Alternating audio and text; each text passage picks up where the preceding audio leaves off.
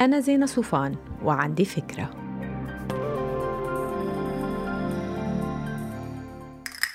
هاي هل في لزوم بعد الواحد يقول إنه الكلمة اللي بتنقال أو الموقف اللي بينعمل أو الصورة اللي بتنحط على ال social media فيها تصير الكابوس أو الشبح اللي بيلاحق صاحبها بعد أيام أو أشهر أو حتى سنوات؟ مفكرين إنه رح قلكم ما تحطوا الصورة أو ما تاخذوا الموقف؟ لا لأنه هيدا خياركم أنتم لكن أكيد رح قلكم إنه تاخذوا نفس عميق قبل ما تنفعلوا على ال social media يعني بالمكتب لما بيستفزكم حدا باجتماع دغري بتقوموا بتصفقوا بوكس أكيد لا. طيب ليه دغري في ناس بتلجأ للعنف اللفظي على الإنترنت؟ لأنه الكبس على ال keyboard أو على التليفون سهل؟ إيه عذر أقبح من ذنب.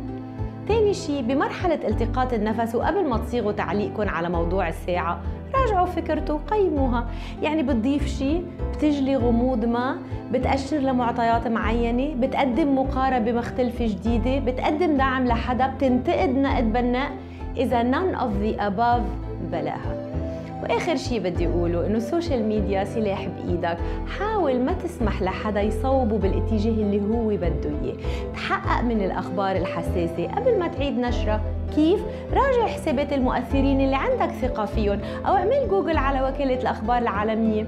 مختصر مفيد. انت على ال social media شخصية كاملة للي ما بيعرفك وجها لوجه.